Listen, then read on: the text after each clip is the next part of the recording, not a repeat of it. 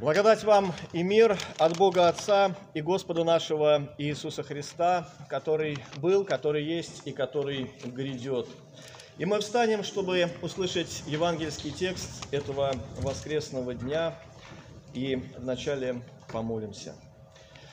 Милосердный Небесный Отец, мы благодарим Тебя, что снова Ты, как добрый сеятель, желаешь бросать эти зерна вечной жизни в наши сердца. И сегодня здесь, на этом месте, молим Тебя, даруй, чтобы мы приняли их доброй почвой наших сердец, и да принесут они добрый плод к спасению нашему и всех, кто рядом с нами.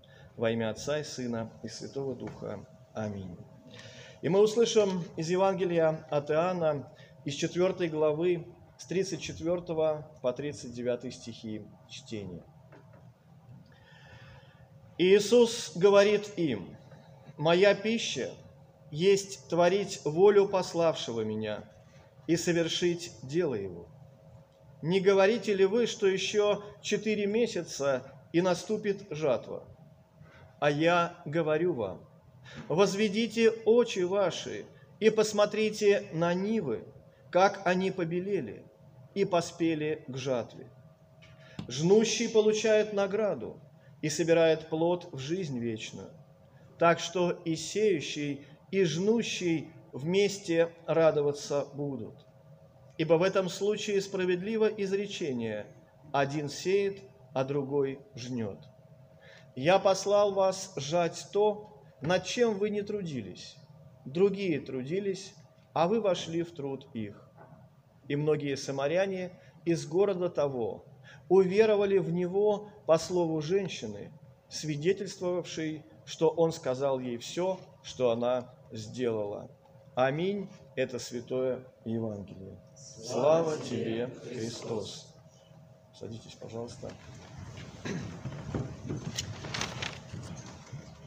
Благодарение Господу, что действительно иногда нам в течение бега нашей суетной жизни дается такая возможность, такой дар остановиться и лицезреть какую-то картину, лицезреть определенный вид, как здесь мы видим Господь призывает учеников тоже поднять свои глаза, посмотреть вокруг и увидеть, как побелела жатва.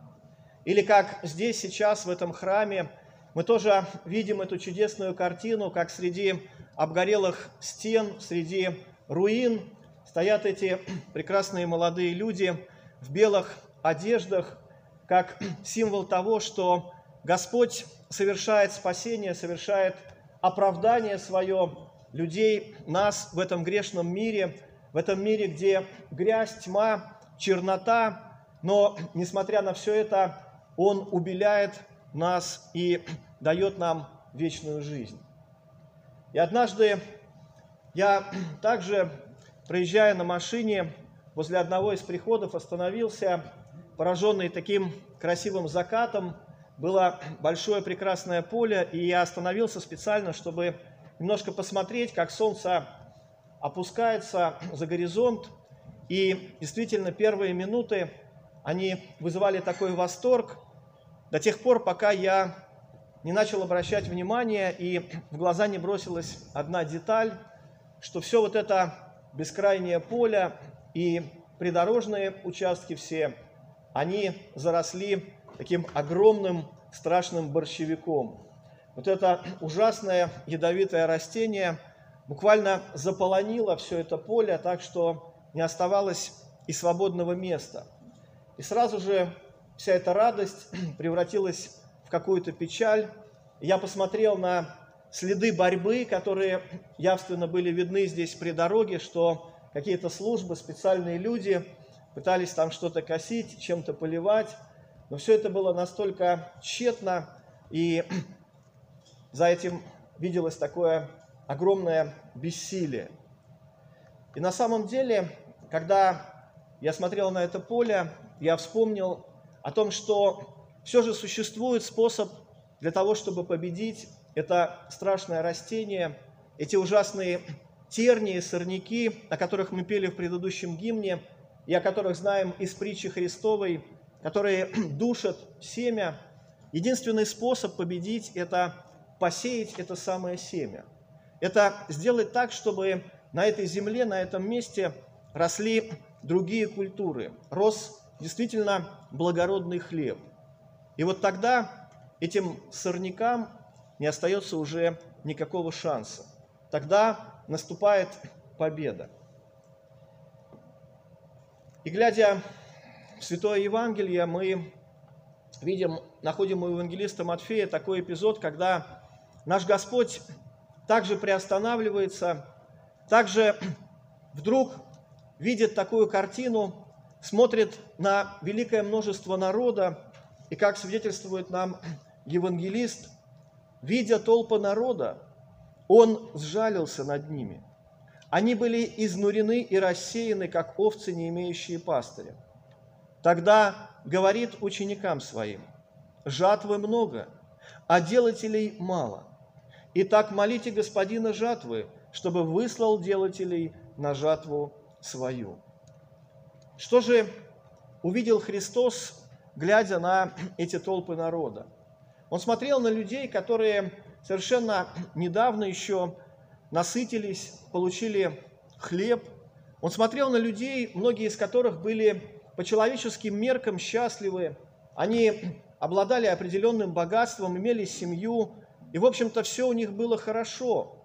И, наверное, по-человечески они не заслуживали такого скорбного взгляда, они не заслуживали этой жалости, да и не хотели ее. Почему же Господь посмотрел с этой великой жалостью на них в тот миг?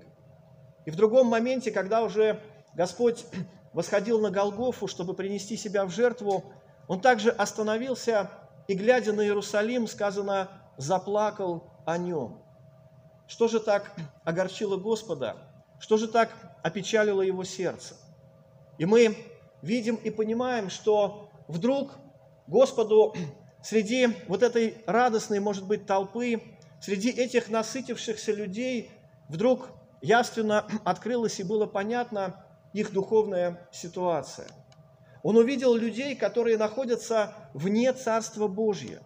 Он увидел людей, которые не имеют в сердце своем веру, людей, которые убежали от своего пастыря, потомков Адама, который устремился прочь из Эдемского сада, и до сих пор эти люди также бежали от Господа, как овцы, неразумные овцы от доброго пастыря. И Господь видел, что этих людей, несмотря на то, что, может быть, сегодня их жизнь, она наполнена какими-то радостями и мирским покоем, ожидает вечная смерть, ожидает вечное осуждение, ожидает внешняя тьма, плач и скрежет зубов. Господь это видел весьма ясно. Если мы посмотрим в Евангелие, мы также с вами с удивлением увидим, что милосердный Христос, Христос, который есть сам, сама любовь, сама доброта, сама радость, долготерпение, именно этот Христос больше всех остальных авторов Писаний говорит об аде. Больше всех он говорит о возможности погибели людей, больше всех и, пожалуй, самые серьезные и суровые слова об этой погибели произносит именно Христос. Почему же это так?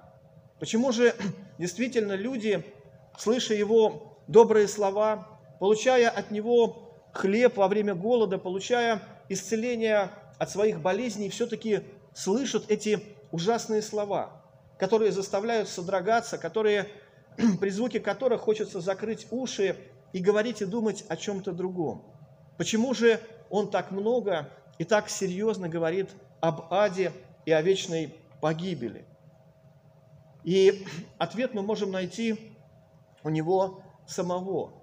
Очень важно, чтобы и мы увидели эту самую картину, увидели этих погибающих людей, увидели эти поля прекрасного Божьего творения, которые заросли грехом, как борщевиком, и отравляют люди друг друга, находятся в стенании, в мучении, и самое страшное то, что ждет их в конце – Господь, говоря об этом, желает, чтобы и мы, дети Его, церковь Его, также увидели эту картину. осознали серьезность ситуации и неотвратимость того, что грядет. Неотвратимость того, что будет с человеком, который не получил спасения.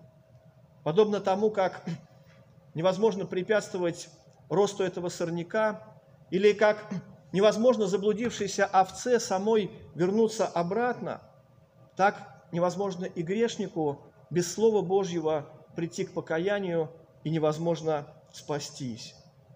И если не будет посеяно этого живительного семени в человеческое сердце, Господь открывает нам, что человека ждет стопроцентная погибель. Это не какое-то такое сомнение, это не какой-то авось, а может быть пронесет, а может быть окажется, что никакого Бога и ада, и рая нет, а может быть Господь махнет рукой и скажет, ну ладно, проходи, заходи, дверь открыта. Но Христос очень суров. Он очень четко и ясно говорит, что если не покаетесь, погибнете все. И люди иногда спрашивают, а что же нужно делать человеку, чтобы оказаться в этой погибели? Ответ очень прост. Ничего не нужно делать. Нужно просто жить, как живешь, так же, как и в это поле ничего не нужно сеять, этот борщевик, он все равно вырастет сам. Также и человек, который не знает Господа, который находится в состоянии греха, рано или поздно окажется в погибели. Об этом говорит Христос и нам, и своим ученикам, не для того, чтобы опечалить нас, и не для того, чтобы вогнать в депрессию такую, но Он говорит это для того, чтобы мы могли видеть так, как видит Он, чтобы мы могли также быть сопричастны этой истине, и на нашем сердце было такое же беспокойство, как и было на Его сердце. Потому что если этого не будет, сатана добьется своего. И церковь будет молчать, христиане перестанут благовествовать, и это драгоценное семя Божьего Слова, это семя проповеди останется гнить в амбарах, как часто это было в Советском Союзе, когда собирали урожай только для того, чтобы сдать какие-то нормы, а затем все это благополучно гнило и уничтожалось или даже порой сжигалось самими этими колхозниками. Этого, конечно, хочет дьявол. Но Господь хочет иного. Он хочет, чтобы у нас на сердце действительно было это беспокойство. Это беспокойство подобно, как пишет Иеремия, горящему углю. Когда он, молодой пророк, уже решил не ходить и не говорить, не передавать Божьи слова, но он говорит, как бы огонь был в костях моих. Так что я не мог уже удержать этого слова и шел, и все равно говорил. Как это было с пророком Исаией, когда он, встретившись с Господом, получил прощение своих грехов – и на вопрос Господа, кого послать мне, он сказал, вот я, пошли меня. Как это было с апостолом Павлом, который вначале гнал церковь и причинял ей страдания и боль, но затем, когда открылись глаза его, когда он увидел этих несчастных, нуждающихся людей, он был готов снова и снова идти и благовествовать. Идти не только к добрым и к друзьям своим, но идти к врагам, от которых он получал побиение камнями, темницу, заключение и в конце концов смерть. Но вот эта вера побуждала Господа снова и снова идти и сеять эти семена спасительной веры.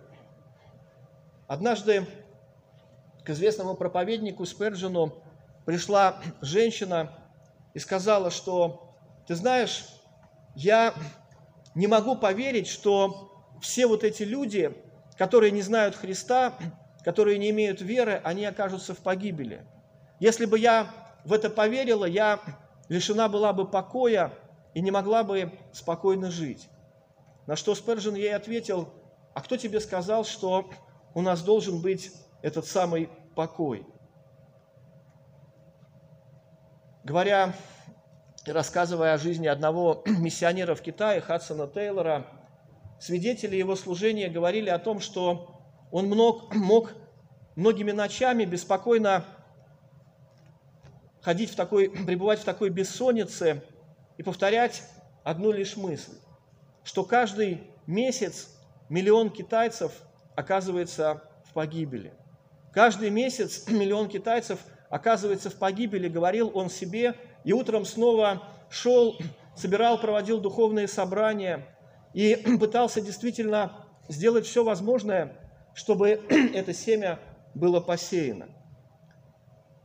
Картина, которую открывает нам Господь, действительно очень болезненная картина.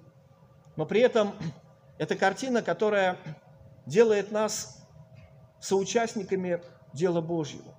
Это картина, которая, через которую мы признаем и принимаем свою роль, свой призыв, чтобы быть также сеятелями этого Божьего Слова. И когда действительно мы вдруг неожиданно видим этот мир, мы видим, как много неверия, мы разговариваем с нашими родственниками, друзьями, пытаясь проповедовать, вдруг мы ощущаем эту беспомощность. И, конечно, нет ничего в этом мире более ужасного, чем такой бесполезный труд. И когда я смотрю на этих рабочих, которые поливают ядом борщевик или пытаются его косить, я понимаю, какое уныние испытывает человек, когда с утра до вечера он совершает вот это вот бесполезное действие. Но Господь открывает нам, что то, к чему призывает Он свою церковь, каждого из нас, сеять Слово Божье, это совсем не бесполезный труд. Конечно, глядя на себя, мы можем сказать, как я, бедный грешный человек, я, который сам живу в таких же грехах, я, который не могу, может быть, двух слов связать и чего-то объяснить людям, как я могу говорить о Боге. Но Господь говорит нам, что сила Его совершается в немощи. И сила проповеди, сила Царства Божьего, она не заключается в людях, она не заключается в нас с вами. Она заключается в этом семени Слова Божьего, которое живо и действенно само по себе. Как сказал один проповедник, что настоящая миссия – это когда одни нищие указывают другим нищим, где есть хлеб. Как здесь, в, этой, в этом приходе в церкви Святой Анны проходит кормление бездомных, и вот эти люди, у которых у многих нет даже средств связи, они как-то узнают об этом месте, что в такое-то время, тогда-то на такой-то улице можно будет вкусить хлеба, можно будет пообедать. И человек, который принял это, который вкусил сам, он идет и рассказывает, передает другому, приглашая его к этому же. Нечто подобное происходит и с нами, когда мы проповедуем Слово Божье, когда мы, сами вкусив, как благ Господь, получив прощение наших грехов, облегшись в эти белые одежды, получив радость вечной жизни, получив дар Святого Духа, получив различные духовные дары, мы не можем уже молчать, и как свидетельствует Павел, я веровал, потому и говорил. И более того, в этом моменте, когда ученики приходят ко Христу и приносят Ему и говорят, что надо вкусить хлеба, Он говорит, у меня есть пища, которой вы не знаете. Пища моя творить волю пославшего меня Отца. И как пишет Павел, что земледельцу должно первому вкусить от своих плодов. То есть, когда мы проповедуем Слово Божье, когда мы свидетельствуем другим о Боге, когда мы сеем это семя, мы насыщаемся прежде всего сами. Мы получаем укрепление, мы получаем это духовное питание. И на самом деле очень важно помнить, когда эти мысли о бесполезности нашей проповеди, о бесполезности нашего свидетельства сатана вкладывает нам в голову, говоря, ну никогда твой отец или твоя мать, или твои дети, они никогда не обратятся, они никогда не уверуют в Бога, посмотри на них. Очень важно знать, что благовестие – это та вещь, которая всегда приносит стопроцентный успех.